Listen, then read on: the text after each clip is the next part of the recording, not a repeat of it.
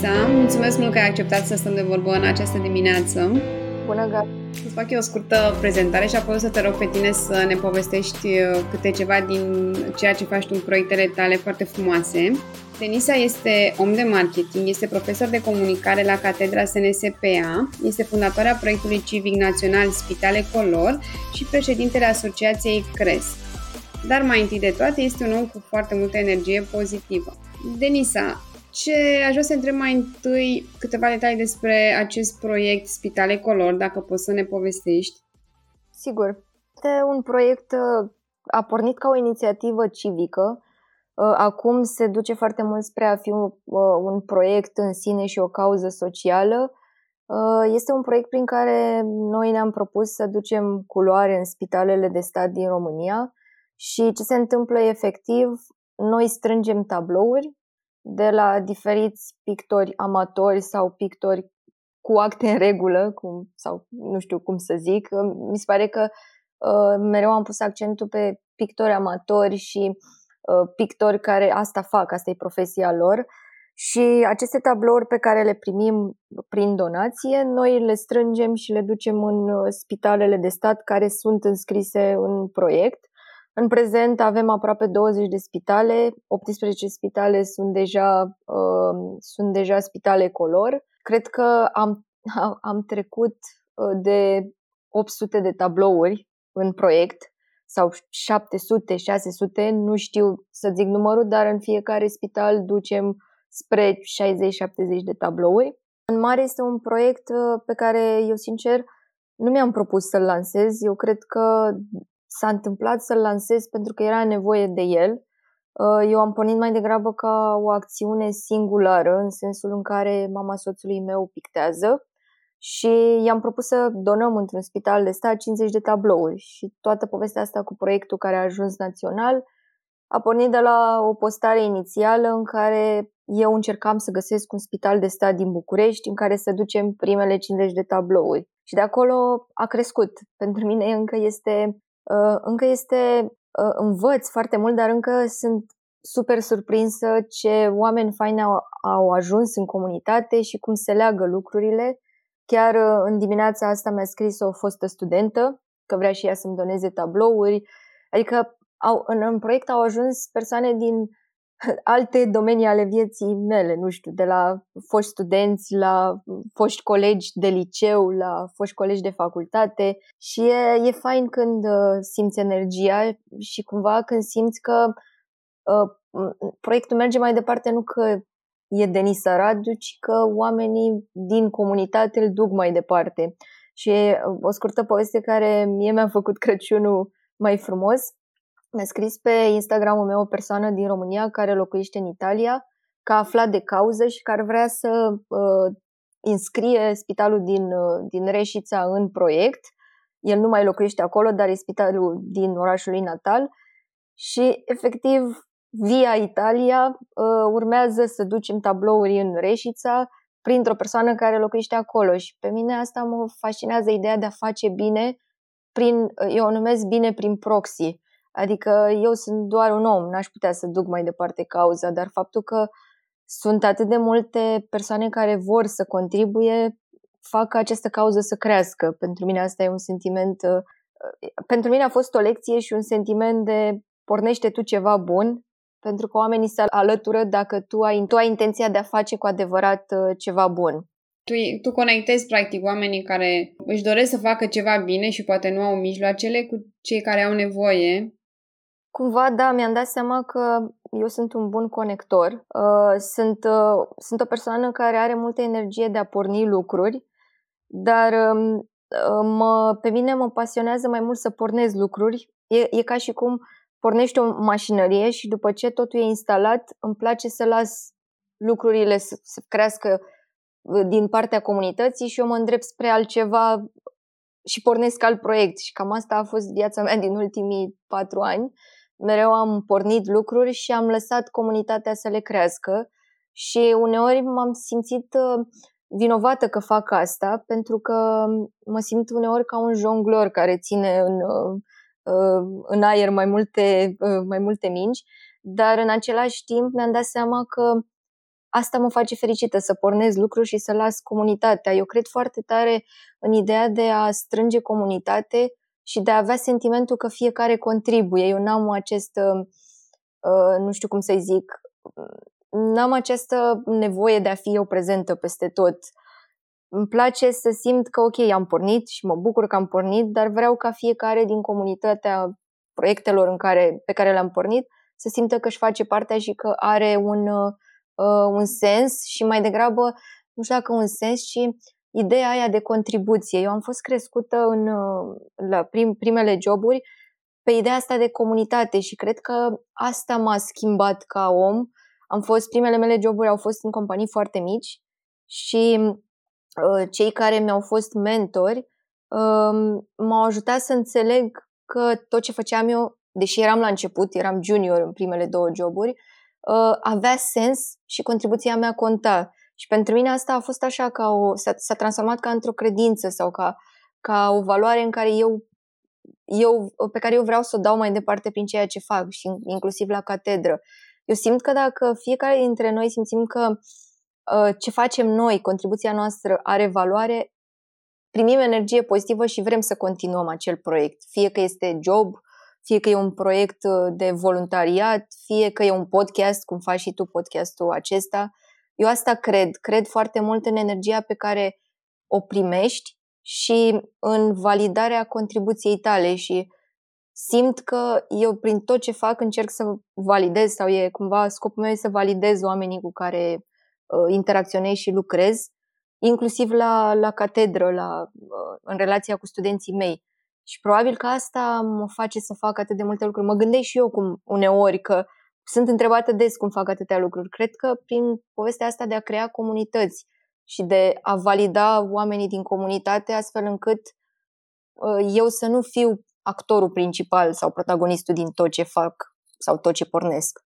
Cum ar putea să contribuie alții la povestea aceasta cu spitale color, să te contacteze pe tine sau să contacteze pe altcineva? Sau poate sunt persoane care vor să doneze tablouri sau poate că sunt persoane reprezentante ale unor spitale care au nevoie pentru de, de aceste tablouri. Avem pagina de Facebook Spitale Color, uh, avem și site-ul spitalecolor.ro fie pe pagina de Facebook ne pot contacta atât cei care vor să doneze tablouri sau vor să înscrie un spital în, în proiect. Pe site, dacă vor să ne trimite, există un formular de contact, ne pot scrie și acolo. Dacă sunt persoane care sunt mai degrabă pe Instagram, pot scrie mie. Contul meu este denisaradu.ro uh, și cam astea ar fi locurile în care ne găsesc. Website, Facebook sau contul meu personal uh, de pe Instagram de ambele părți, fie spitale, fie persoane care vor să mhm. doneze.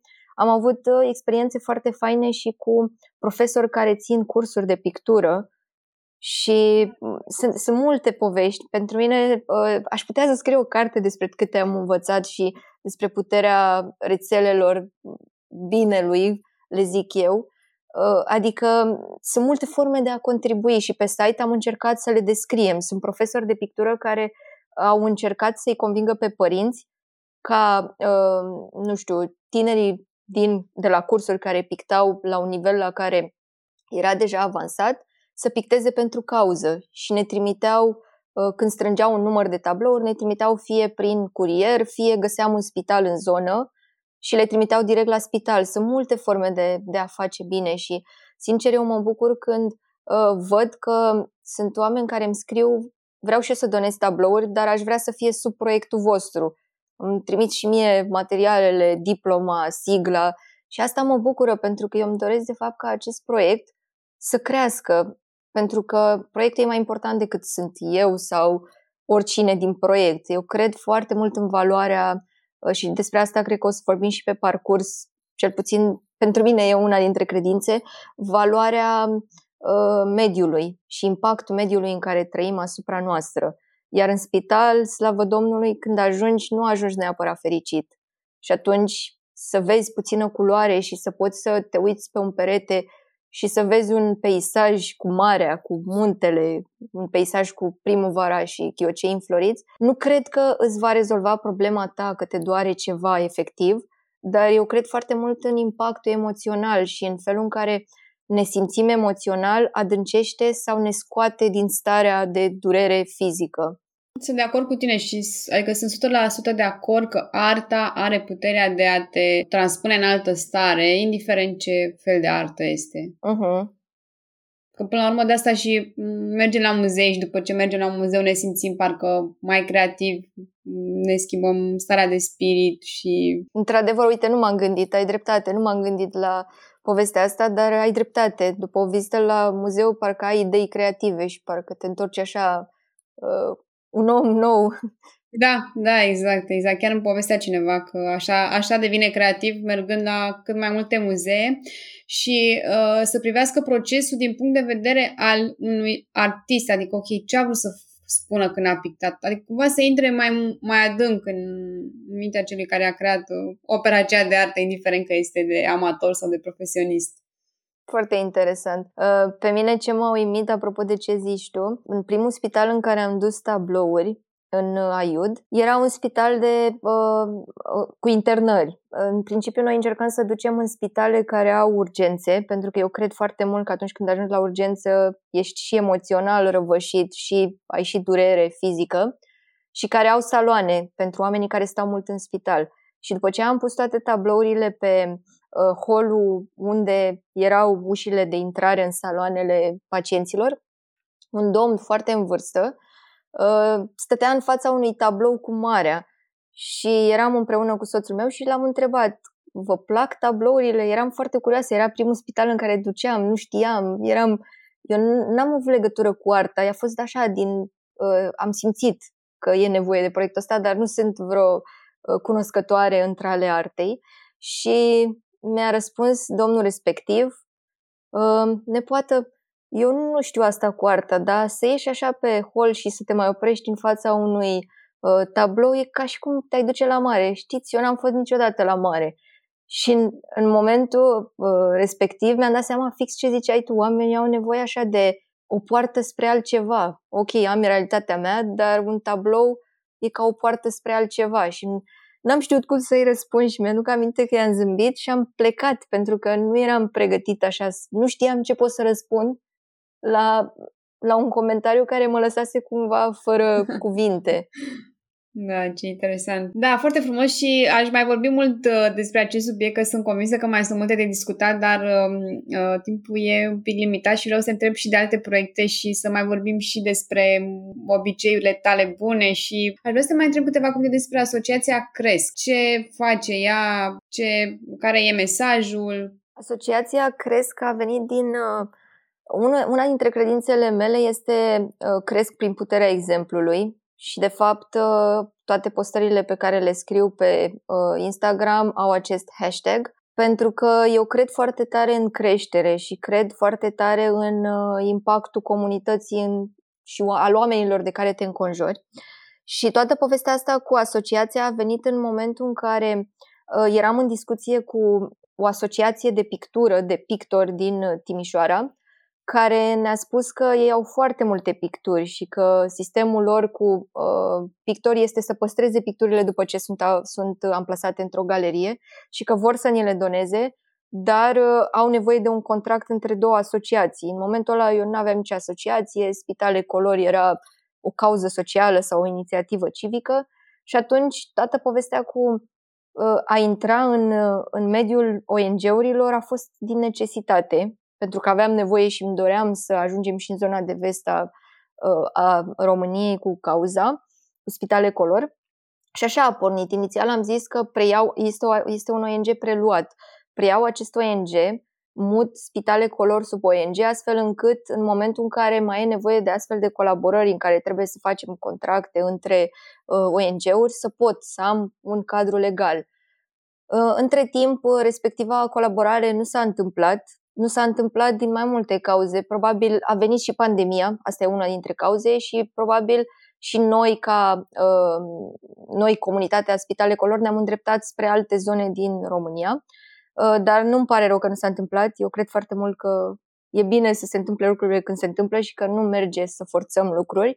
Uh, cum, de exemplu, eu n-am mers pe niciun spital. Toate spitalele au venit spre noi. Eu cred că e nevoie să fie de ambele părți să se dorească acest proiect și de cei din spitale și de uh, pictori.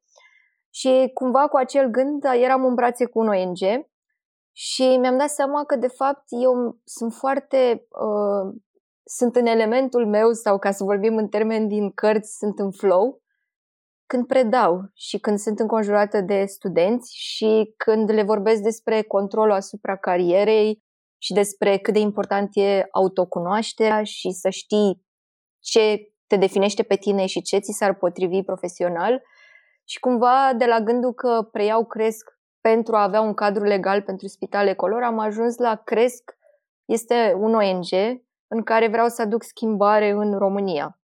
Pe de o parte în spitale prin proiectul Spitale Color și pe de altă parte urmează și lucrez la multe proiecte pe zona de educație și învățare. Recent anul ăsta am lansat ghidul pentru organizarea și planificarea din sesiune, iar feedback-ul a fost incredibil.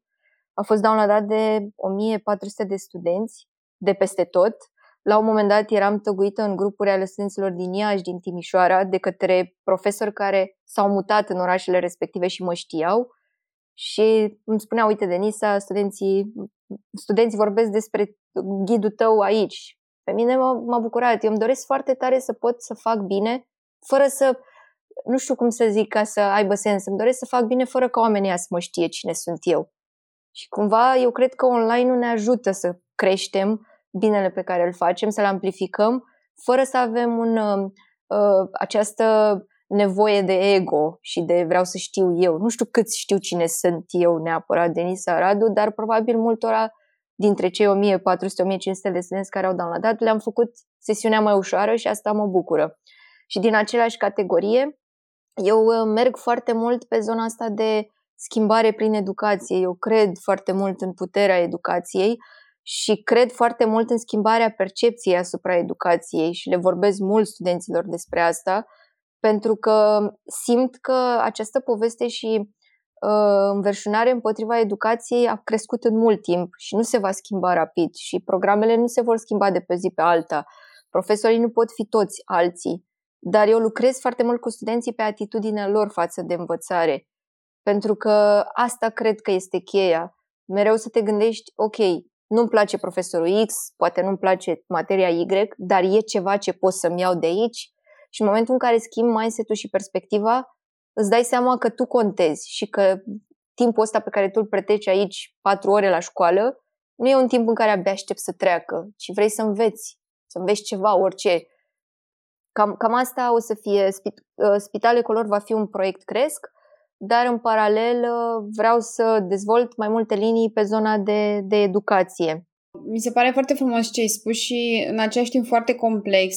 Și sunt de acord cu tine că doar prin educație se poate face schimbarea aceea de care spuneai tu, cred că greu de realizat. Și mai vreau să spun ceva uh, referitor la faptul că tu nu vrei să se afle cine este în spatele anumitor acțiuni, dar eu cred că e nevoie să se afle pentru că lumea are nevoie de mentori, au nevoie să se raporteze la cineva. Ok, este o inițiativă bună, dar tu prin aceste inițiative îți creezi o imagine și o să inspiri mult mai multă lume decât atunci când nu știi cine e acolo. Ai dreptate. Uh, n-am zis neapărat că vreau să fie anonim, am zis că uh, am încercat în toate acțiunile pe care le fac să nu vină din ego.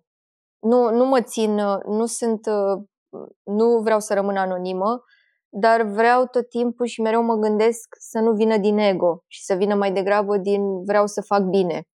Dar sunt complet de acord cu tine că e nevoie de mentor și una dintre marile paliere pe care vreau să merg este mentoratul.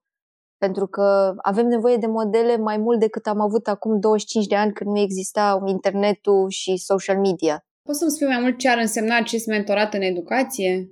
Mentoratul în educație, din punctul meu de vedere, înseamnă să incluzi în, în felul în care predai lucruri care să-l ajute pe student-elev să se, unu, să se autocunoască mai bine și doi, să știe să, să, să știe, să aibă niște instrumente să descopere ce își dorește profesional. Sunt, uh, sunt multe lucruri de zis aici. Eu cred că noi nu putem să fim niște oameni echilibrați și fericiți dacă suntem nefericiți profesional. Și le transmit în multe forme și în, uh, insist foarte mult pe povestea asta cu studenții mei, pentru că mie mi se pare că atunci când tu ești fericit Și mă refer aici și emoțional, nu știu, ești într-o relație funcțională cu partenerul de viață, uh, ai un job care te mulțumește și simți că, apropo, revenind la contribuție, simți că, simți că felul în care tu contribui este apreciat în compania în care lucrezi, tu vei vrea să faci bine pentru că dacă tu ești echilibrat și fericit, nu te interesează să arunci cu răutate în exterior. Și cumva eu de la asta, la asta mă refer apropo de ce ai zis tu, uh, la ce mă refer prin mentorat. Mă refer la tu ca profesor, ești în fața uh, studenților, elevilor, un model. Și în momentul în care tu vorbești cu pasiune despre ceea ce faci, pentru mine predarea este, este o vocație, nu mi-am imaginat niciodată. Tatăl meu este, a lucrat toată viața în învățământ, dar eu n-am fost genul de copil care zicea vreau să fiu și eu ca tata să învăț copiii. Eram, eu vreau să fiu prezentatoare TV. Um, și mi-am dat seama că e o vocație și eu le vorbesc cu foarte multă pasiune pentru că îmi place și ei îmi spun vreau și eu să am o profesie în care să fiu așa ca dumneavoastră pasionată de ce vorbiți și cum vorbiți. Și atunci eu cred că asta e unul dintre puterile mentoratului. Dacă eu vin și zic ție acum, da, predau scriere creativă și hai să-ți explic eu o foaie și notează, astea sunt cele, tu ce o să simți de la mine? O să simți că mie nu-mi place deloc ce predau, sunt și eu aici că trebuie să fiu, ok, asta înseamnă un job cumva asta e nivelul la care eu cred că noi, ca profesori, suntem un exemplu prin felul în care noi ne raportăm la ce facem și pasiunea pe care o punem în ceea ce facem și, pe de altă parte, prin integrarea de exerciții de, de autocunoaștere. Pentru mine, proiectarea cursurilor, de multe ori, eu mi-am mai mult să gândesc exercițiile și să mă gândesc cu ce abilități sau ce vreau să afle despre ei studenții în această întâlnire de trei ore, decât să pregătesc partea teoretică sau ce informații, ce transfer de informații vreau să le, le dau în acel curs. Și din punctul ăsta de vedere, mentoratul are mai multe forme, de la faptul că îi pui în contact pe tineri, nu știu, cineva vrea să, să-și facă un podcast și eu îl pun în contact cu tine că te știu, uite, ai vrea să vorbești jumătate de oră cu un student care vrea și el să pornească un podcast, că am văzut că tu ai făcut acest podcast și că îmi place ceea ce faci și cred că i-ai vorbit cu pasiune despre ceea ce faci. Asta e o altă, un alt segment al mentoratului în care pui în legătură pe cineva la început de drum cu cineva care a ajuns undeva departe și poate să existe o conexiune. Sunt multe laturi, deci ar fi pe de-o parte noi ca profesori și felul în care noi ne raportăm la, ca să sumarizez uh, și să închei, uh, felul în care noi profesorii ne raportăm la ceea ce facem. În momentul în care cineva vorbește cu pasiune despre ceva, nu știu dacă ție ți se întâmplă, dar tu te gândești oare despre ce vorbesc cu atât de multă pasiune și cumva te începe și pe tine să te roadă. Vreau și eu să vorbesc așa cu pasiune despre ceva. Și la tineri este foarte puternică povestea asta de a se oglindi în omul din față. Uh, doi, uh, a pune în leg- mentoratul pentru mine înseamnă a pune în legătură tinerii la început de drum cu persoane care au ajuns mai sus, dar nu, ca să dau un exemplu, n-aș pune un tânăr Uh, cu cineva care este foarte sus. Îmi vine acum în minte, dacă cineva vrea să scrie, n-aș pune o legătură cu Brené Brown. E mult prea sus. Tu vrei să vezi pe cineva care e approachable, uh, scapă în română, care e, poți să relaționezi, e uh, relatable, poți să relaționezi cu el și poți să te văd, Gabi, ești din România, trăiești în București, poți să relaționezi cu tine și poți să înțeleg că pot să fiu și eu ca tine dacă mă pasionează să fac un podcast și să fie proiectul meu de suflet. Sunt foarte de acord și mă bucur că faci asta și cred că ești profesorul pe care toată lumea și l-ar dori să-l aibă. Problema pe care o văd eu, cum abordezi tu restul de profesori sau e implicat, le ceru feedback, sunt doritori care merg pe aceeași, uh, care au același mindset ca al tău sau ești tu singură potriva tuturor? Uh, sincer, Ă, eu îmi doresc să fiu eu omul pe care aș vrea să-l văd. Eu cred foarte mult că se creează niște valuri de schimbare. Nu m-am gândit să abordez profesorii în momentul acesta, m-am gândit hai să fac eu tot ce pot din poziția în care sunt eu și să influențez eu tinerii cât pot din poziția mea și mai târziu o să văd. Ă, de exemplu, ă, eu cred că și alți profesori își doresc. Mi-au scris, la, apropo de ghidul ăsta de planificare în sesiune, mi-au scris vreo 10 profesori de la Iași, din Timișoara, chiar din București, de la universitate și mi-au spus că au găsit și ei ghidul printr-o uh, studentă și l-au dat și ei către grupele lor. Mie asta mi se pare un lucru minunat. Înseamnă că suntem mai mulți care ne gândim la valoarea asta. Probabil că un următor pas pentru mine ar fi să încerc să creez o comunitate în care să ne adunăm mai mulți. Eu cred foarte tare că nu sunt singura care vrea povestea asta, nu sunt singura profesoară. Dar, din nou, la fel ca la spitale color, la un moment dat trebuie să strângem o comunitate astfel încât, exact cum ziceai și tu, puterea să fie mai mare sau impactul să fie mai mare. Cu tine și cred că o să se miște mai repede decât crezi tu, pentru că uh, inițiativele de, a, de acest gen au mare impact și dacă, cum ai spus deja, sunt persoane care deja au venit către tine și care au trimis ghidul mai departe, care oricum cred că se poate descărca și acum, uh, chiar dacă nu mai e sesiune, se poate descărca de pe site-ul tău. Da, încă este pe site și se poate folosi oricând și nu neapărat, cred că se poate replica și pentru alte domenii, nu neapărat învățat în sesiune, ci orice, alte, orice alt proiect, cred. Da, păi surprinderea mea a fost că am întrebat, mulți mi-au răspuns la mine și mi-au mulțumit și am întrebat, văd că nu ești student, că îmi dădeam seama din cum vorbea și da, sunt la doctorat și l-am folosit pentru organizarea doctoratului. Da, ă, am un examen, o certificare la birou și l-am adaptat pentru asta. Sunt mulți care l-au folosit altfel decât m-aș fi gândit eu. Ceea ce mă bucură, exact cum uh, ziceam și mai devreme, haide să fiecare să facem la ce suntem noi buni și să dăm din valoare și valoarea aia se, e ca un bulgăre de zăpadă, se rostogolește și la un moment dat crește mai mult decât îți imaginezi tu. Aici tu ai uh, creat acest ghid pentru că te pasionează planificarea? Pentru mine planificarea a fost uh, unul dintre instrumentele care m-au făcut să fac atât de multe lucruri și eu am descoperit-o în 2011-2012 când uh, eram la două facultăți și aveam foarte multe cursuri. Ambele facultăți erau cumva la zi, nu erau, uh, niciuna dintre ele nu era la distanță, ambele erau la zi. Și eu am, am, n-am știut, sincer, eu până acum un an n-am știut că există profesia de uh, professional organizer uh, și planificare. Eu, dintr-o nevoie, îmi făceam planificarea pentru că trebuia să-mi găsesc spațiu în săptămâna mea să merg la toate cursurile. Și aveam de găsit spații pentru vreo 12 cursuri. Aveam 6 cursuri la o facultate, 6 la alta. Și am început să planific fără, dintr-o nevoie. Adică mi se pare și acum interesant când mă gândesc.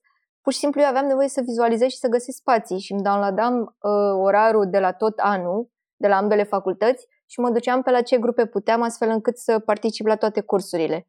Și cam așa a început uh, periplul meu cu uh, planificarea. Apoi, la un moment dat, eram la două facultăți și lucram și în televiziune și mi-am dat seama că, what, uh, ai de mine, deci timpul ăsta e, nu e atât de cât credem noi, adică planificarea mi se pare genială și le induc asta și studenților pentru că tu poți să faci mai mult decât îți imaginezi și nu neapărat să te extenuezi sau nu sunt persoana care Uh, merge spre a-i face pe tineri sau a convinge să ajungi în burnout. Nu, Doamne ferește, doar să-ți planifici timpul și să fii conștient. Deci eu sunt super pasionată de planificare și încerc să transmit asta pentru că mie mi-ar plăcut să știu și mai devreme de planificare. Și chiar am avut o experiență interesantă, am, am ținut un, uh, un webinar pe planificare pentru elevi. A fost prima mea interacțiune cu elevii, eu mă învârt printre studenți de șapte ani dar tot timpul m-am gândit că nu am același, uh, același tip de conexiune și cu elevii. Și a fost o experiență interesantă, a fost un webinar one time, o singură dată făcut și la final pe chat ne întrebau când va fi următoarea ediție și eram, nu știm, uh, ținem legătura pe Instagram și vă anunțăm. Cumva cam asta e. Sunt, sunt foarte pasionată și cred în puterea planificării și îmi doresc ca uh, tinerii să ajungă să cunoască puterea planificării cât mai devreme.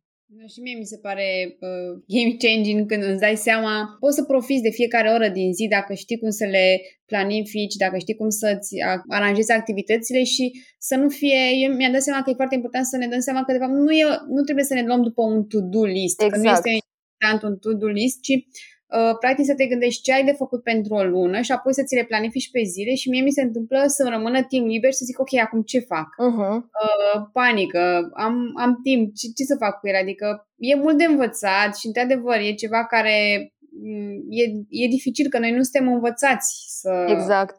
planificăm. Mergem așa din inerție, ce o fi, o fi, uh, suntem obișnuiți să fim stresați, că dacă n-ar fi stres, ar fi iarăși panică, adică cum să fim nestresați. Da, toată lumea e stresată, că dacă nu ești stresat înseamnă că nu ești o persoană importantă. Exact, că nu muncești, da. știi, la asta, asta mi se întâmpla uh, uneori când aveam timp, timp liber și aveam impresia, ok, dar eu, eu nu am de muncă, eu nu muncesc suficient, adică ce se întâmplă? Da, te înțeleg și... perfect. și uite, îți rămâne, uh, când planifici, îți rămâne timp și adaugi lucruri. Eu, uh, în ultimele luni, citesc trei cărți în paralel, pentru că mi-am dat seama de o poveste. Unu, uh, mă relaxează cititul. Doi, aveam prea mult timp petrecut pe rețelele sociale, care nu folosește. Și mi-am dat seama că pe mine mă pasionează creierul și obiceiurile. Și citesc în paralel o, o carte despre creier și una despre obiceiuri. Și mi se pare fascinant pentru că în fiecare zi Ă, știu că îmi dedic jumătate de oră cărții despre creier, jumătate de oră cărții despre, ă, despre obiceiuri și așa știi că ai niște lucruri pentru tine în ziua respectivă și vei crea spațiul respectiv. De multe ori citesc mai mult decât jumătate de oră sau citesc doar o pagină cam o zi foarte aglomerată, cum a fost ă, săptămâna asta când am avut și curs și revedere cu studenții de 5 ani.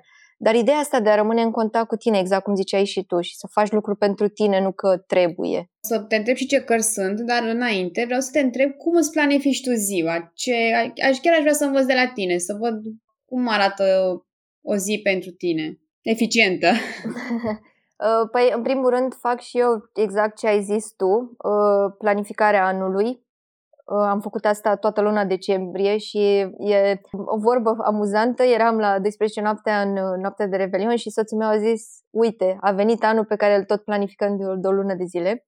Uh, noi avem acest, anul ăsta a fost prima dată când am petrecut o, chiar o lună de zile în planificarea anului. Anul trecut nu am fost, acum 2 ani, în 2019 și 2018, n-am fost așa de organizați.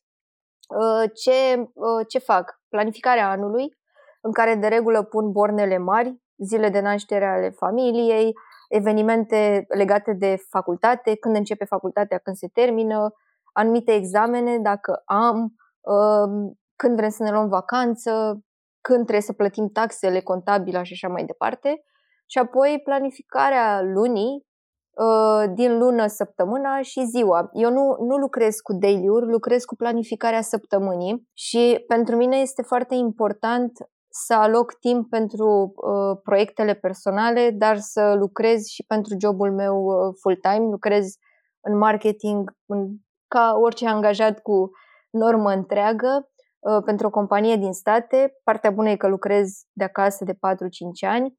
Pentru mine, cumva vizual, agenda mea este împărțită un spread din agenda, două pagini din agenda, uh, sunt împărțite într-un tabel în care îmi văd toată săptămâna, de luni până duminică pentru proiectele personale, de exemplu, întâlnirea noastră de acum cu înregistrarea podcastului am, am uh, încadrat-o la proiecte personale. Tot ce ține de proiectele personale e scris cu portocaliu și un portocaliu viu, restul e scris cu albastru. Uh, și pentru mine obiectivul este în fiecare zi să am un slot portocaliu. Și în slotul ăla portocaliu astăzi este înregistrarea podcastului cu tine și un live la care sunt invitată de multe ori este un slot în care scriu pentru carte, alte ori e un slot în care fac mentorat cu un fost student care îmi cere ajutorul. Sunt, deci, practic, ziua mea este așa. Prioritar este să am sloturile de muncă pentru jobul meu. Mie îmi place să lucrez în sloturi de 3-4 ore. Eu pot să rămân în, în deep work 3 ore, jumate, 4 și atunci astea sunt sloturile mari în care lucrez pentru jobul meu uh, full-time de marketing și apoi am, mă joc cu, acest, cu restul timpului, mă joc între obiceiurile bune pe care vreau să le cultiv, plus acest slot portocaliu care trebuie să existe musai în fiecare zi. Slotul portocaliu are minim o oră, uneori două ore, în zilele fericite două ore jumate, trei. Și cam asta e ce cred că mi-a schimbat mie viața în planificare, este să blochez timpul.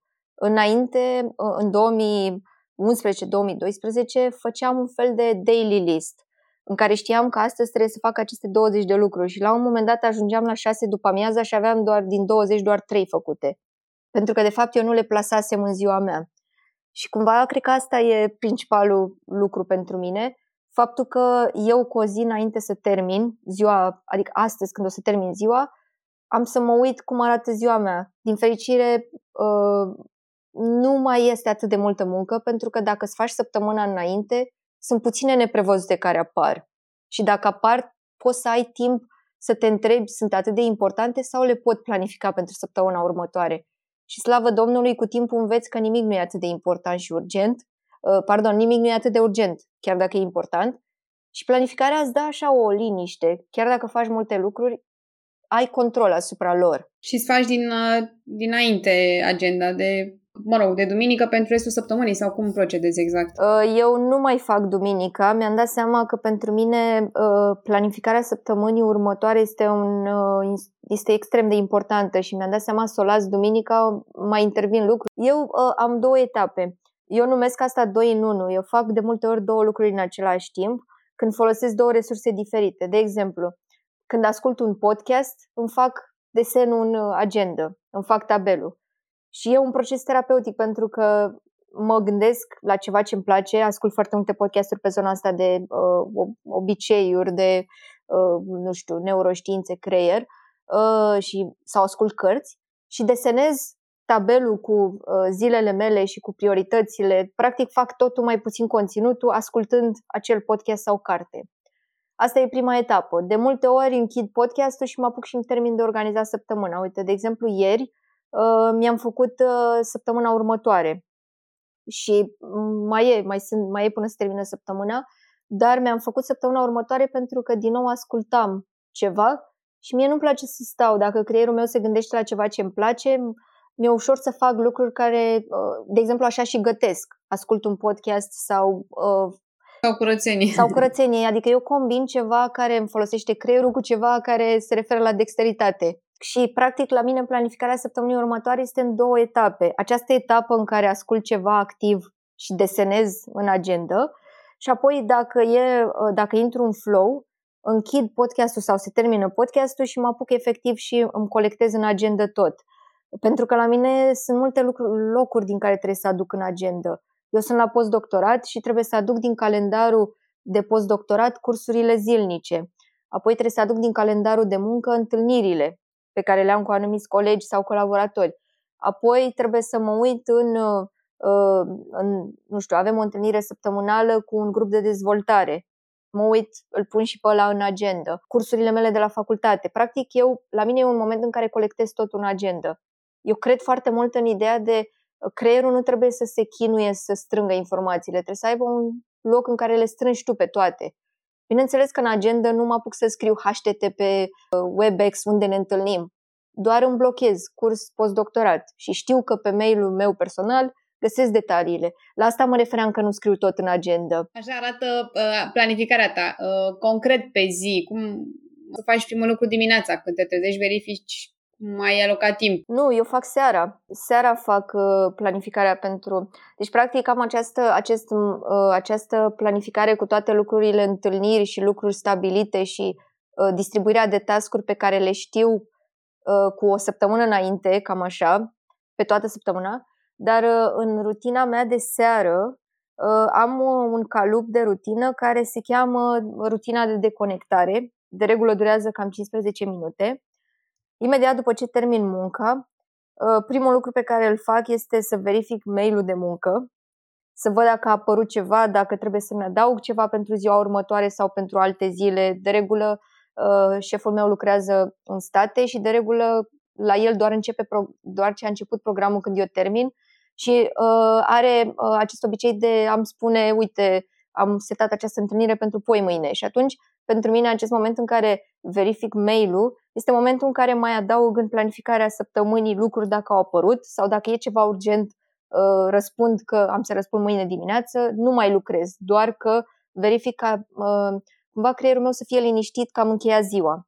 Și apoi verific mail-ul personal uh, unde văd dacă am ceva urgent de la, nu știu, colegi, profesori sau de la studenții mei sau, nu știu, lucruri personale, contabilă, alte lucruri administrative. Tot așa, dacă sunt, le planific și le adaug. Și uh, asta e momentul în care colectez tot ce s-ar mai fi putut strâns, astfel încât creierul meu să simtă că am încheiat ziua și că nu trebuie să te mai gândești la nimic. Ți-ai verificat mail-ul, ți-ai verificat mail-ul personal, mail-ul de birou, gata, suntem în procesul de închidere muncă.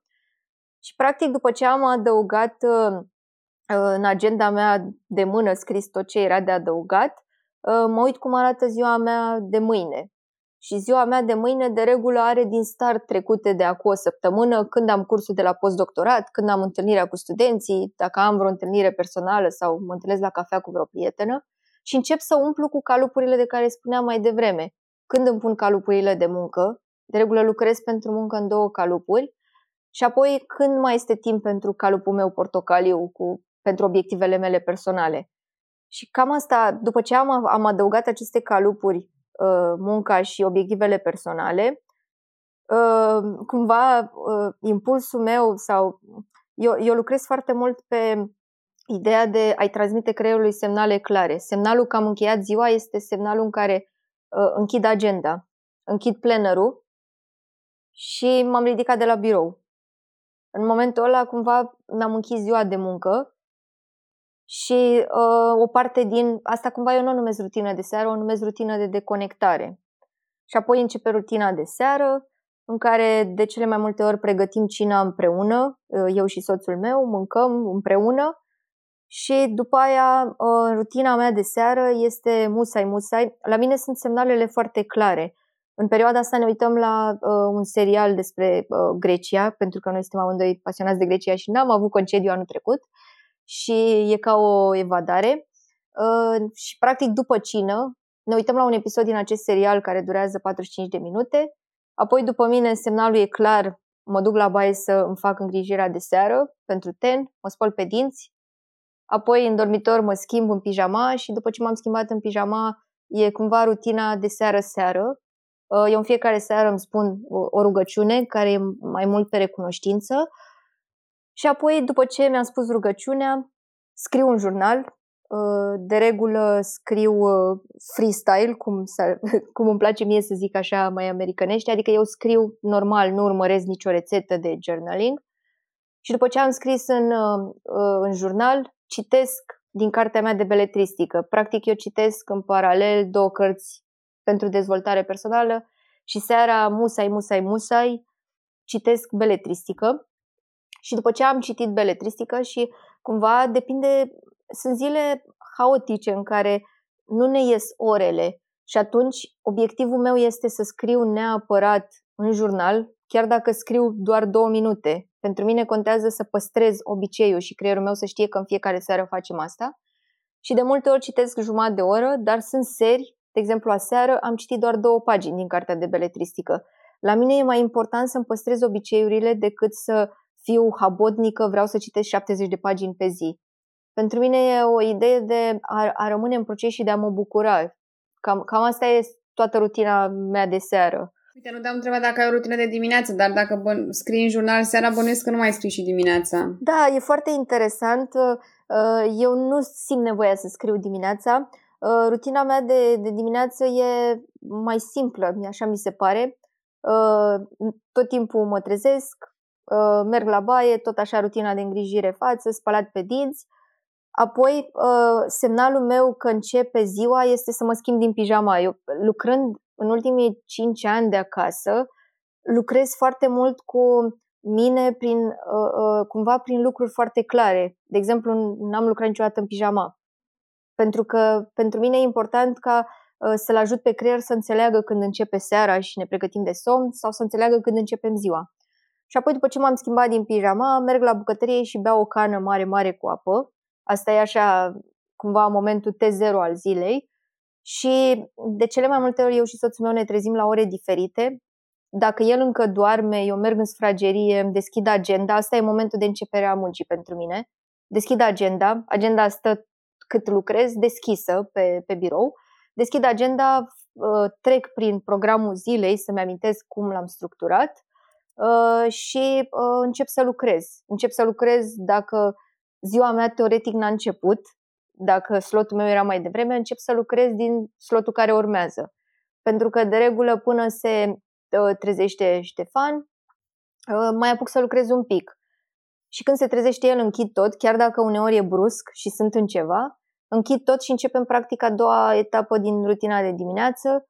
Noi suntem, ne place foarte mult să gătim în momentul ăla, nu pregătim mâncare de dinainte și atunci pentru noi rutina de dimineață înseamnă să pregătim împreună micul dejun, îl servim și apoi avem uh, rutina, închiderea rutinei este cu bem cafea împreună tot în uh, bucătărie și cumva ne informăm unul pe altul cum ne arată ziua, pentru că și el face planificare și atunci ne racordăm unul la altul. De exemplu, al altei i-am spus, vezi că eu astăzi cred că termin ziua la 10 seara, pentru că la 7 încep evenimentul de revedere cu studenții de acum 5 ani. Și atunci el a știut. Pentru noi, așa, momentul ăsta de cafea în care ne racordăm este un moment în care ne setăm așteptările unul de la altul în ziua respectivă. Sunt zile în care îi spun, eu astăzi sunt foarte nervoasă, sunt, adică nu că sunt nervoasă, sunt foarte stresată, am trei deadline-uri, așa că dacă mă vezi că zic ceva, să știi că nu are legătură cu tine, doar că sunt, sunt foarte încordată.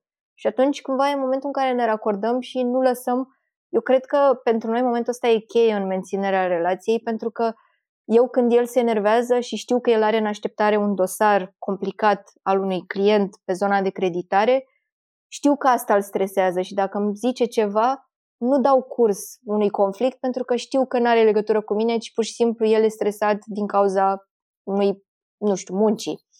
Cumva cam asta, asta încheie la noi uh, rutina de dimineață Uh, după ce bem cafeaua, de cele mai multe ori, dacă mai rămâne timp, citim. Și noi tot așa citim tot timpul împreună. Bine, citim împreună în sensul că stăm amândoi în aceeași cameră, fiecare citește cartea lui uh, și cam uh, după citit revenim la muncă. Recunosc că acest calup de citit nu prea încape, încape doar în zilele mai relaxate, dar pentru mine cititul funcționează când în mijlocul zilei mai degrabă, când simt nevoia de o pauză am aceste două cărți pe care le citesc în timpul zilei. Nu citesc niciodată beletristică în timpul zilei, o asociez cu uh, rutina de seară și cam asta fac. Oscilez între aceste două cărți. Mă gândesc, vreau să citesc despre creier puțin sau vreau să citesc despre obiceiuri. De cele mai multe ori în timpul zilei simt nevoia să citesc despre obiceiuri, pentru că atunci când citesc orice despre creier trebuie să fiu all-in, să fiu acolo, să mă gândesc, să conectez, să văd cu ce se mai conectează din ce am citit. Și cam, cam asta. Scuze că te-am întrerupt, că toată lumea uh, care ascultă te invidea, vă invidiază acum așa că aveți uh, relația asta așa foarte bine organizată, să zic, și știți ce așteptări să aveți unul de la celălalt, știți când ceea ce aveți de făcut împreună, mi se pare ceva foarte frumos și chiar aș vrea să te întreb la în cât timp sau așa ați fost de la început sau cum ați reușit să găsiți comunicarea aceasta așa frumoasă? Cred că ă, așa am fost de la început. Eu n-am fost așa de la început. Ștefan m-a, m-a educat. Ă, noi, am, noi avem o relație de șase ani și, ă, dar noi când am început relația, eu eram la doctorat și eram spre finalul doctoratului și eram foarte stresată. Și Ștefan a fost mereu cel care a zis că noi tot timpul trebuie să comunicăm. Pentru el nu exista ca într-o zi să nu discutăm despre ce ni s-a întâmplat, cum ne-a fost ziua, chiar dacă discuția aia era pentru mine, de multe ori mă plângeam că n-am reușit să termin articolul X, că am de predat nu știu ce refera pentru doctorat, că nu știu ce client, atunci lucram în agenție, nu știu ce a făcut. Dar pentru el a fost foarte important să comunicăm permanent și uh, e amuzant că eu sunt profesoară de comunicare, dar în relația de cuplu simt că el a fost cel care m-a învățat cum să menținem relația și cred că noi tot timpul am comunicat. Și la un moment dat, uh, uh, cred că el s-au inversat rolurile, el a făcut o schimbare profesională mare și n-am mai avut timp să dedice atât de mult relației și am revenit eu pe baricade și asta e ceva ce facem non-stop, adică noi ne anunțăm, noi ne organizăm săptămâna împreună și ne anunțăm cine are disponibilitate pentru activitățile de cuplu, ca să zic așa, și uh, cumva el îmi spune, nu știu, săptămâna asta eu am trei întâlniri destul de târziu că atunci au putut să vină clienții. Așa că nu o să pot să vin să pregătim împreună cina. Nu știu, și nici nu știu dacă o să mănânc cina. Și atunci pe mine mă ajută, pentru că știu, ok, eu mănânc ce mănânc, când vii tu acasă, să vedem ce facem.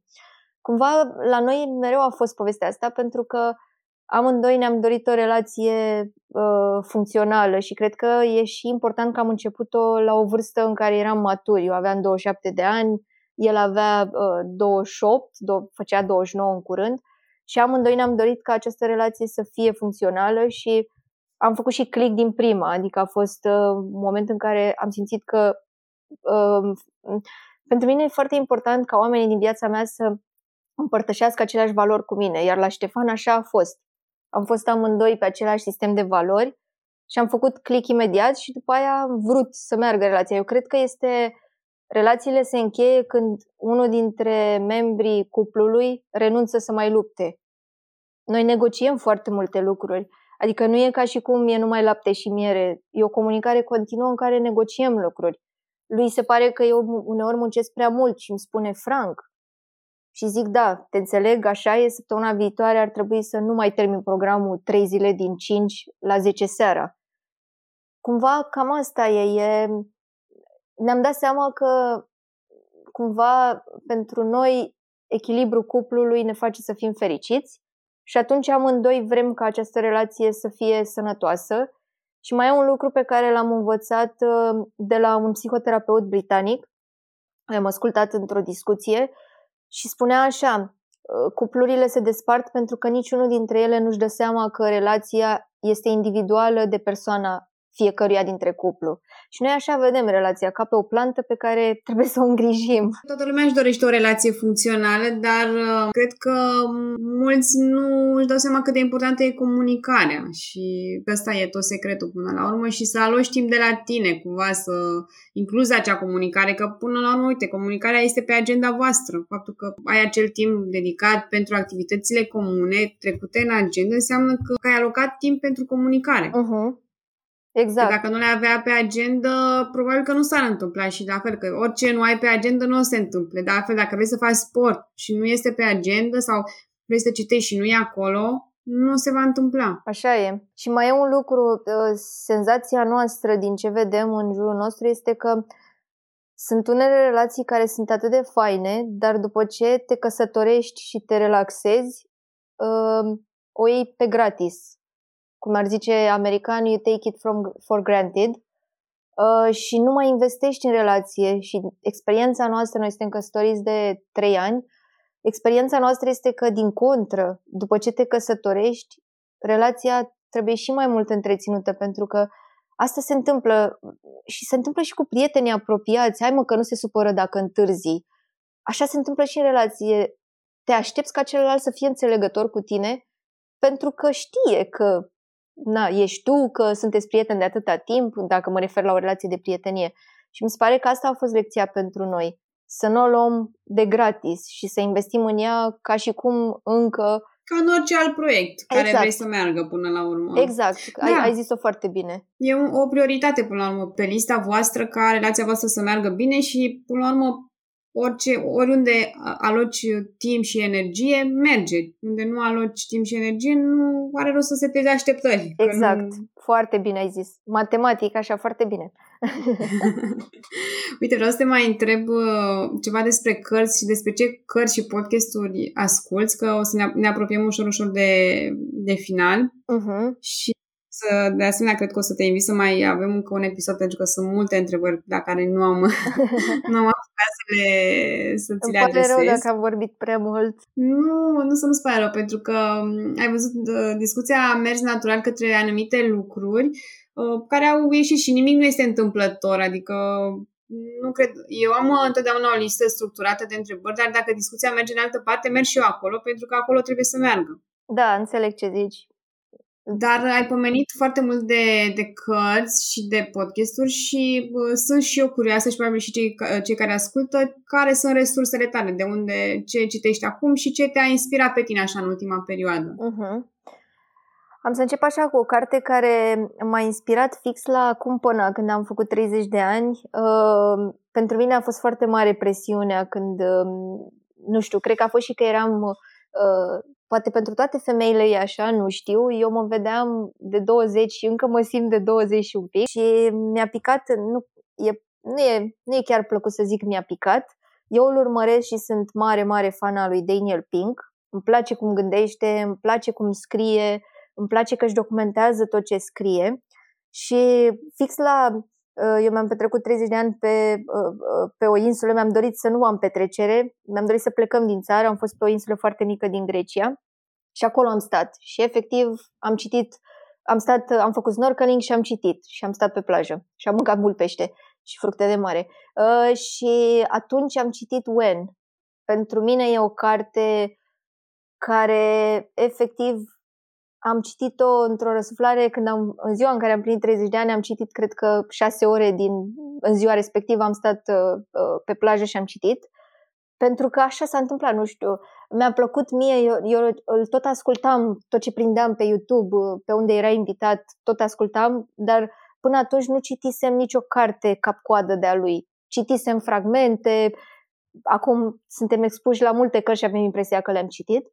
Și când am, am luat cartea, am zis, eu vreau să citesc cartea Wen, pentru că el spunea că e cartea care te ajută să-ți echilibrezi uh, viața și să te gândești că nu e vorba despre câți ani ai și e vorba despre ce aspirații ai și, și cumva care e drive-ul tău în viață.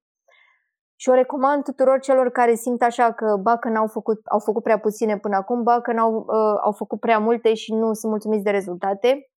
E o carte așa uh, bornă pentru mine din cartea asta mi-am luat foarte, pentru mine o carte să fie bună este să-mi iau ceva efectiv. Nu doar să fie o carte bună, ci să-mi iau niște comportamente sau niște credințe. Și, de exemplu, din cartea asta uh, mi-am luat obiceiul de a bea cafeaua la minim 60 de minute după ce m-am trezit, ideal 90, și faptul că uneori Ștefan se trește mai târziu decât mine mă ajută, pentru că apuc un calup de lucru, până mâncăm micul dejun, se fac cele 60 de minute sau 90 de minute. De ce? Asta din rațiuni, scuze, din rațiuni medicale? Sau da, da, da, din... asta urma să zic. Este, este explicație uh, medicală. Practic, noi în fiecare, în fiecare zi, uh, ne, uh, de dimineață când ne trezim în primele ore ale dimineții, cel mai mult în primele 90 de minute, ni se secretă horm, uh, hormonul stresului, cortizolul. Și atunci când bei cofeină sau orice pe bază de cofeină, se oprește secreția de cortizol. Și practic asta, cortizolul este hormonul care ne ajută să uh, funcționăm uh, din perspectiva stresului și cumva stresul a devenit așa un cuvânt pe buzele tuturor. Dar practic hormonul cortizolului se secretă la un nivel la care să ne ajute să nu ne enervăm foarte uh, repede, să luăm lucrurile așa cum vin nu știu dacă este efectul placebo, dar eu de când beau cafeaua la 60 de minute, 90 de minute după ce mă trezesc, sunt mult mai, chiar dacă se întâmplă lucruri aiurea în timpul zilei, nu mi iese ceva, mă chinui să scriu un text, mă chinui să gândesc structura unui curs, nu mă mai enervez atât de repede și nu mai sunt atât de, uh, nu știu, atât de, uh, nu mă mai precipit atât de repede. Adică e o explicație foarte logică și cumva ce îmi place la Daniel Pink este că nu-și spune punctul lui de vedere, ci mereu citează foarte multe studii care sunt studii medicale sau din zona de neuroștiință. Și asta e cumva explicația că noi în fiecare zi avem nevoie de 60 de minute, 90 de minute să ni se secrete cortizolul necesar, astfel încât să nu ne mai enervăm atât de repede pe timpul zilei. Și cumva e legat cu foarte multe lucruri. Energia pozitivă, starea de bine Uh, este strict și direct legată de nivelul de cortizol pe care noi am, put- am reușit să-l secretăm pentru ziua respectivă. Seara, de exemplu, uh, uh, nivelul nostru de cortizol scade. Scade și e bine să scadă, că altfel am fi agitat și n-am dormit. Și de asta e bine să nu bei cafea iarăși seara, pentru că cumva cafeaua e ca o injecție așa de energie, dar după aia îți dereglează tot sistemul de a merge spre somn. Mhm. Te ține în starea de uh, luptă sau fugi dacă exact. crește uh, nivelul cortizolului. Exact, foarte bine ai zis, da. Apoi Mindset e o carte a lui Carol Dweck. Uh, mie uh-huh. îmi place să mhm. citesc cărți scrise de oameni cu doctorat. Poate și pentru că și eu am doctorat și uh, îi admir mult pentru că știu ce înseamnă să transformi un doctorat în ceva digerabil pentru uh, oameni și folosibil. Uh, și Mindset mi se pare genul de carte din care nu mi-am luat acționabile, adică nu pot să pun mâna pe i și să zic că am învățat asta, asta și asta, ci pur și simplu lucrez cu mine, încă lucrez cu mine, am citit cartea acum în 2018, sfârșit de 2018, început de 2019 și încă îmi vin în minte lucruri din carte și văd credințe limitative de ale mele la care trebuie să lucrez. Deci mindset e așa mai de infrastructură mentală, nu știu cum să zic, de sistem de credințe, de uh, oameni cu care te înconjori, de ce te înconjori cu acei oameni, ce ai în comun, cât te ține pe loc. cât este uh, bine în ce, înspre ce să te îndrepți. Apoi, uh, a treia carte pe care aș menționa-o este Positivity a lui Barbara Fredrickson și ea e tot uh, PhD, e cred că cel mai cunoscut researcher pe fericire și pozitivitate și e singura care, sau nu știu, n-aș zice singura, dar e prima care a împărțit foarte matematic pozitivitatea în uh, paliere și îți explică cum poți să-ți găsești pozitivitatea și fericirea zilnic. E o carte pe care, sincer, urmează să o recitesc, pentru că e acel tip de carte care te face să storci din orice fericire. Nu știu cum să zic așa mai, mai puțin plastic. pentru că îți dă atât de multe variante din care să-ți găsești fericirea zilnică, încât e imposibil să nu-ți găsești și tu instrumentele tale. Și apoi, uh, uite, uh, Carl Newport este cel de la care am luat rutina mea de deconectare din Deep Work. E o carte matematică despre cum să-ți organizezi viața și ziua și el pleacă de la organizarea zilei, că e mai simplu că o vizualizezi și de la el este una dintre, unul dintre lucrurile pe care l-am luat așa l-am, l-am extras din carte și l-am aplicat pe mine. Este acea rutină de deconectare de care vorbeam mai devreme. Uh, și multe cărți pe obiceiuri. De exemplu, acum citesc uh, cartea Tiny Habits a lui Fogg și îmi place foarte mult. Și pe obiceiuri e multă literatură. Și în paralel citesc de uh, Daniel Pink uh, De ce white brainers vor guverna viitorul, care este despre toată Uh, psihologia asta că vor fi mai importante uh, seturile noastre de soft skills, începând cu empatia, uh, inteligența emoțională și tot ce vine din zona asta de relaționale, decât că învățăm noi softul Y sau softul Z sau că avem anumite abilități analitice foarte dezvoltate. Bine, eu cred că trebuie să ai o combinație între ele și că nu te ajută cu nimic dacă ai doar una. Cu siguranță, nu. Uh, el nu merge pe Uh, el nu merge pe exclusivitate.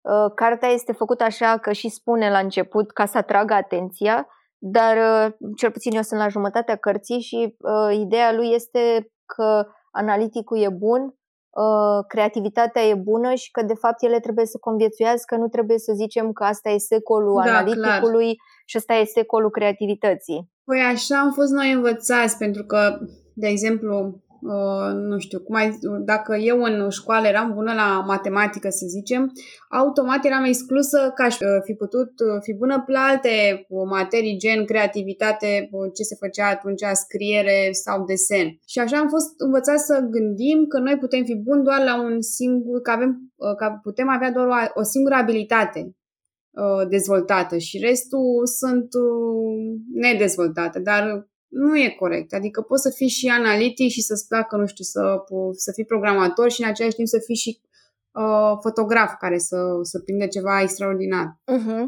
Eu, la mine chiar exact ai, l-ai descris pe soțul meu. El e foarte bun fotograf, dar este extrem de analitic. Și de regulă, exact cum zici și tu, lumea în care am copilărit noi era ori ești analitic, ori ești bun la română, ori ești bun la matematică.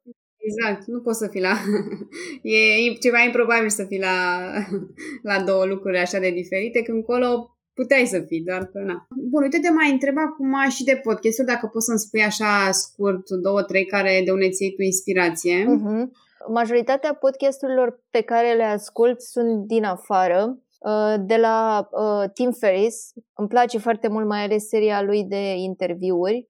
Uh, eu eram uh, cumva în uh, tribul lui de atunci de când a scris For Our Body și toată povestea asta cu eficiența și îmi place că a adăugat acum zona asta de spiritualitate și s-a repoziționat. De la Brené Brown mi-a plăcut uh, și ascult Dare to Lead, Unlocked sau cred că Unlocked se Unlucky, no, us. nu m-a prins. N-am, mm-hmm. Am ascultat câteva episoade și nu nu mă... Da, așa cred că merge mai mult spre zona asta de spiritualitate acolo. Exact. Nu știu, n-am, n-am reușit să urmăresc, dar Dare to Lead îmi place și mhm. ascult uh-huh. de multe ori. Așa reușesc să-mi fac uh, uh, exercițiile fizice. Pentru mine... Da, pe podcast? Uh, da, eu trebuie să ascult ceva uh, sau uh, ascult podcasturi sau live-uri pe Instagram. De exemplu, duminica îmi fac exercițiile ascultând uh, live-ul, live-ul pe planificare pe care l-au uh, Madalina Preda și Erica de la Plan Clar, prietenele mele. și așa îmi fac exercițiile. Pentru că eu nu sunt o persoană uh, eu nu sunt o persoană atletică din fire și mi-e greu să mă motivez să fac exerciții și nu cred în motivație. Și atunci, modalitatea mea de a face zilnic exerciții este să ascult ceva care mă pasionează și să las corpul să facă exercițiile pentru că mintea mea nu se gândește la ce face corpul în momentul respectiv. Uh, cam, cam asta. A, și uh, îmi plac uh, în România, ascult uh, sporadic, uh, nu, nu ascult, nu e niciun podcast pe care l-am ascultat cap-coadă. Uh, eu sunt uh, mai, mai degrabă grabber, nu știu, uh, ascult pe ce topicuri, pe ce subiecte mă interesează. Uh-huh. Sunt multe episoade din podcastul tău pe care l-am ascultat. Cristina Oțel, cu pauza de bine sunt episoade și de la ea pe care le-am ascultat din când în când, când simt sau când îmi apare prin vreun story că ascultă cineva și mă, mă interesează subiectul. Cumva nu sunt neapărat fană unui anumit Mm-hmm. Merg după subiect. Gen sau, eu, da. eu merg după subiect. De exemplu, îmi place uh, Mind Architect. Cred că e Cred că da, dacă ar fi să zic Mind Architect, e un podcast românesc pe care l-am ascultat cel mai mult ca număr de episoade pentru că împărtășesc aceeași pasiune cu Paul pentru neuroștiință. Și îmi place felul în care prezintă lucrurile simplu și pe înțelesul tuturor cum funcționează creierul și metaforele pe care le folosește. Dar în principiu merg după subiect. Nu am această, a, eu nu ascult podcastul Y, că nu-mi place de Z. Nu. Eu sunt, este despre obiceiuri, yes, I wanna know, uh, este despre creier, da, este despre dezvoltare personală, mentorat, adică merg după subiecte. N-am mm-hmm. așa, și nu, nu consum podcasturile ca pe seriale. Sunt mai degrabă pe subiect, pe uh, ce, ce subiect. Pe tematică, da, exact. pe tematica. Uh, și ultima întrebare. Dacă ai avea un billboard pe care ar putea să-l vadă toată lumea, ce mesaj ai pune pe el? Uh, păi, uh, cred că mesajul pe care eu l-aș pune și care simt că mie îmi direcționează acțiunile în ultimii ani este fi tu persoana pe care vrei să o întâlnești azi. Uh, e cumva directiva mea de viață. Eu nu pot să mă aștept de la ceilalți să fie empatici cu mine dacă eu nu sunt empatică. Nu pot să mă aștept de la spitale să fie curate dacă eu arunc pe jos nu știu, că văd că mai sunt și alte lucruri aruncate. Eu cred foarte mult că vine tot din credința asta mea cu puterea exemplului. Cred foarte mult că dacă tu vrei să trăiești într-o, într-un oraș civilizat, fii tu în primul rând civilizat și se creează așa, nu știu, anumite clustere. De exemplu, la noi în cartier este o cafenea unde noi mergem foarte des și s-a creat un grup atât de fain în jurul comunității și o comunitate în jurul cafenelei încât știu că merg acolo și chiar dacă am, urmează să am o zi foarte aglomerată, stau de vorbă cu cineva, îmi beau o cafea, stau la soare, slavă Domnului, acum avem soare, uh, și mi-e mai bună ziua și le spuneam lor că mi se pare că s-a animat cartierul de când sunt, un, sunt ei în cartier, pentru că ne-am găsit aceiași oameni iubitori de cafea specialty, care le întâlnim și de multe ori citim aceleași cărți. Sunt câteva persoane care vin cu cărți acolo. Ah, ce drăguț. Și a... Poți să spui și cum se numește, că nu e nicio... Uh, da, este vorba despre uh, Boiler uh, de la Piața Muncii. Mm, sunt niște oameni extraordinari și ideea asta de a crea comunități și atunci cumva aș pune pe un billboard fii tu persoana pe care vrei să o întâlnești azi ca să fii tu cel care produce schimbarea, pentru că eu cred mult în oglindire și uite, toată lumea se plânge de relația cu studenții. Nu toată lumea, nu-mi place să generalizez și n-aș vrea să fac asta, dar uh, sunt multe mesaje despre faptul că studenții nu mai învață, nu se mai preocupă, nu știu ce vor de la viitorul lor. Eu vin și spun contrariu. Deci studenții mei sunt atât de pasionați de ce vor, nu știu ce vor să facă, dar sunt pasionați să afle ce vor să facă și probabil pentru că eu mă duc în fața lor și nu îi privesc prin filtrul ăsta, tinerii din ziua de azi nu mai vor să facă lucruri. Eu îi privesc ca pe niște oameni care au venit aici să învețe scriere creativă sau PR și sunt acolo să învăț cu toată pasiunea că mă pasionează aceste două subiecte foarte mult. Și atunci de asta cumva eu cred că de asta avem nevoie. Să ne schimbăm întâi pe noi, să fim noi omul pe care vrei să-l vezi și oamenii se vor da după tine, cum ar, zice, ar fi zis bunica mea. Mulțumesc mult pentru tot ce ai împărtășit și nu știu, mi se pare că au fost așa de multe idei valoroase, abia aștept să reascult. Mă bucur, mă bucur. Mulțumesc și eu pentru invitație și sper să, să inspire România sau orice loc din lume va deveni mai bun dacă noi vom fi fericiți. Locuitorii vor fi fericiți pe persoană fizică și atunci asta e cumva mesajul meu, să te uiți spre tine și să fii tu fericit, că dacă ești fericit, voi, din fericirea ta vei, uh, vei avea acest halo de a face, nu neapărat de a face bine, că nu trebuie să faci ceva bine, dar măcar să fii o persoană plăcută pentru cei din jurul tău.